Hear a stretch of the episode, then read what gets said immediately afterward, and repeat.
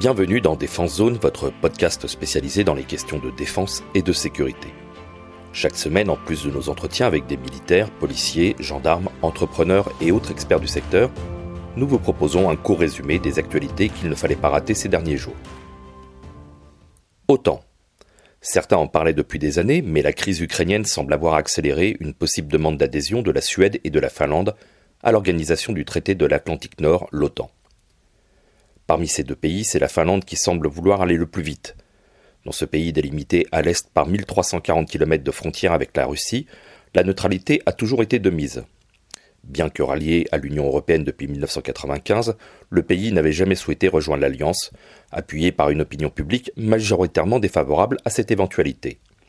Les récents événements ont rebattu les cartes puisqu'aujourd'hui près de 60% des Finlandais sont favorables à un rapprochement avec l'organisation atlantique, de même qu'une majorité de parlementaires de tous bords. Le président Solin Niinisto, proche des conservateurs, et la première ministre social-démocrate Sanna Marin consultent tous les acteurs politiques depuis plusieurs semaines. La situation est tellement exceptionnelle, nous tentons de créer un consensus sur une vaste question, et nous pensons y parvenir dans les semaines à venir, a déclaré la chef du gouvernement finlandais. Sur le papier, le dossier que pourrait présenter Helsinki paraît sans bavure. En effet, le pays n'a aucun conflit avec ses voisins, a des capacités économiques au-dessus de la moyenne et est autant compatible depuis de nombreuses années grâce à sa participation à de nombreux exercices interalliés et dispose d'avions de chasse américains depuis 1992, dont une soixantaine de F-35 achetés en décembre dernier. De son côté, le dossier suédois est pour le moment moins abouti. L'opposition de droite fait pression pour accélérer le dossier, mais le gouvernement social-démocrate se dit plus prudent, ne voulant pas, je cite, déstabiliser davantage la situation, même s'il ne ferme aucune porte. Fin de citation. Douane. Le 15 mars dernier, le service d'enquête judiciaire des finances, la douane judiciaire, a mené une vaste opération visant à démanteler un réseau arménien de trafiquants de cigarettes de contrefaçon. En collaboration avec les policiers du RAID et le soutien de deux spécialistes d'Europol, les inspecteurs sont intervenus simultanément sur 13 sites de la banlieue lyonnaise, dont des domiciles privés mais aussi des locaux industriels. Le coup de filet a permis d'appréhender 11 individus soupçonnés de faire partie d'une bande de criminels organisés qui importaient les cigarettes de nombreux pays d'Europe avant de les revendre au marché noir sur Lyon et sa banlieue. Outre les arrestations, les douaniers ont saisi plus de 2 tonnes et demie de cigarettes, 100 000 euros en espèces, 150 000 euros en billets de loterie gagnants, achetés pour blanchir l'argent, et quatre armes de poing ainsi que de nombreuses munitions. Pour rappel, lors de l'année précédente, les douanes françaises avaient saisi plus de 402 tonnes de tabac de contrebande. Australie. Décidément, l'Australie ne remporte pas la palme de la régularité dans ses accords commerciaux. Après l'annulation de sa commande de sous-marins français au profit de submersibles américains, c'est au tour de ces derniers de voir une commande résiliée au dernier moment. Dans le cadre de son projet R7003, les forces aériennes australiennes avait souhaité se doter de 12 drones MK9 Sky Guardian. Cette évolution du Reaper, capable d'être armé, représentait un contrat de 1,65 milliard de dollars. Mais il y a quelques jours, lors d'un débat au Parlement sur le budget militaire, le ministère de la Défense a fait entendre que le projet serait annulé. En cause, un nouveau programme baptisé Red Spice, qui doit renforcer les capacités australiennes en matière de cyberdéfense et de collecte de renseignements d'origine électromagnétique. Problème, Red Spice va coûter pas moins de 9 milliards de dollars australiens, obligeant Canberra à trouver l'argent pour le financer, quitte à sacrifier d'autres commandes. General Atomics, le constructeur du MK9, qui avait déjà investi près de 30 millions de dollars en Australie pour implanter un centre multinational de services pour le Sky Guardian, a déclaré regretter cette décision qui devait fournir aux armées australiennes une capacité de renseignement et de frappe de précision, en soulignant la perte d'opportunités pour les nombreuses entreprises australiennes associées à ce projet.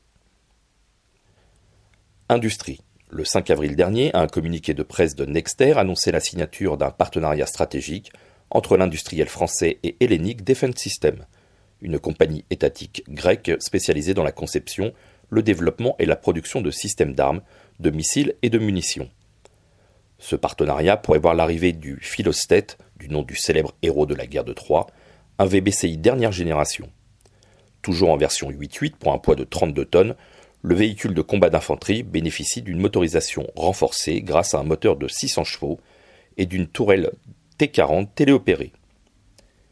Équipé d'un canon de 40 mm CTA, le même que celui du Jaguar, capable de tirer des obus flèches, explosifs ou airburst, la tourelle est aussi équipée d'un lance-missile moyenne portée MMP de chez MBDA.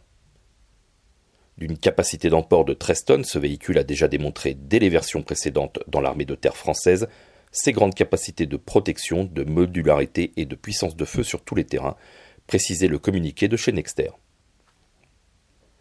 Gendarmerie. C'est un secours exceptionnel qu'ont mené les gendarmes du peloton de gendarmerie de haute montagne de Chamonix le 28 mars dernier. Vers 15h30, le centre d'alerte reçoit l'appel d'un skieur randonneur pour signaler la chute de son coéquipier dans une crevasse.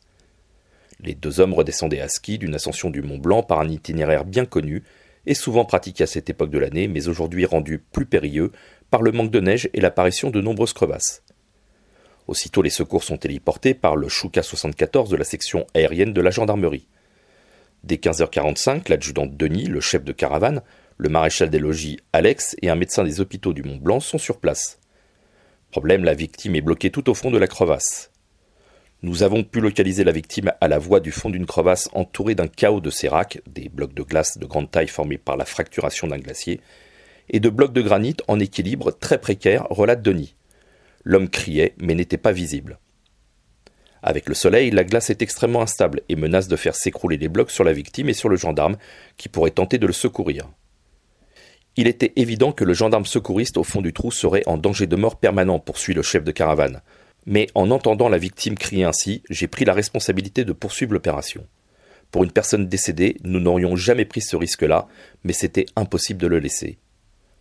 Devant l'ampleur et la difficulté du chantier pour déplacer les blocs en toute sécurité, Denis demande des renforts rapidement envoyés sur place. Ils sont au total six sur zone à déployer un important dispositif pour déplacer les blocs de glace un par un, dont certains de plusieurs centaines de kilos. Pour plus de sécurité, un seul gendarme opère à l'intérieur de la crevasse. À 18h40, finalement, le dernier bloc est retiré et permet au médecin d'intervenir sur le skieur, qui souffre d'un écrasement du bras, d'une hémorragie externe, d'hypothermie et de traumatismes légers multiples. Ce n'est qu'après cette dernière intervention que la victime est sortie de la crevasse, avant d'être évacuée à 19h30 vers l'hôpital d'Annecy, où quelques heures plus tard, les nouvelles de son état sont rassurantes. À Chamonix, le chef d'escadron Vianney, qui suivait les opérations minute par minute, ne cache pas sa fierté. J'aurais parfaitement compris qu'ils reculent face à une telle situation, reconnaît ce dernier, et j'aurais défendu coûte que coûte leur décision. Mais je suis extrêmement fier qu'ils soient allés au bout de cette opération exceptionnelle. Je leur tire mon chapeau et je tiens à souligner leur courage et la haute vision qu'ils ont de leur métier. Le mot de la fin reviendra à l'adjudant Denis qui assure que c'est la mission la plus périlleuse que j'ai eue à diriger. C'était un engagement permanent pendant près de quatre heures. Entre nous, on se pose encore la question de savoir si nous avons eu raison, mais au vu des résultats, on ne peut rien regretter. Nous avons rencontré l'épouse de la victime et son compagnon de cordée. C'était un bel échange très émouvant. Fin de citation. Marine nationale. Il est le sujet de notre dernier portfolio dans notre nouveau numéro de Défense Zone et l'objet d'un article publié ces derniers jours sur notre site. Le 5 avril, le porte-avions Charles de Gaulle a passé le cap des 50 000 appontages. En présence du chef d'état-major de la marine et de certains marins déjà à bord pour les premiers appontages, un Rafale M s'est posé sur cette piste mouvante de la taille d'un terrain de tennis. Ce chiffre ne prend en compte que les appontages depuis la mise en service opérationnelle du fleuron de la Royale en mai 2001. Ukraine.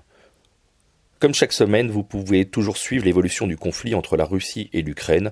Pour cela, vous pouvez accéder directement à notre article régulièrement mis à jour sur notre site.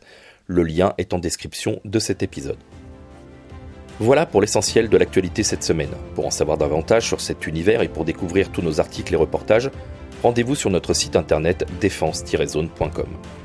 Pour plus de brefs, d'articles de fond et de photos, nous éditons également tous les trois mois un magazine papier que vous pouvez recevoir en étant abonné à notre espace premium. Il vous permettra aussi d'avoir accès à des contenus exclusifs sur nos différents supports. Vous trouverez tous les liens nécessaires dans la description de cet épisode. En attendant, nous vous souhaitons une bonne journée et nous vous donnons rendez-vous la semaine prochaine pour un nouveau résumé de l'actualité des forces de défense et de sécurité.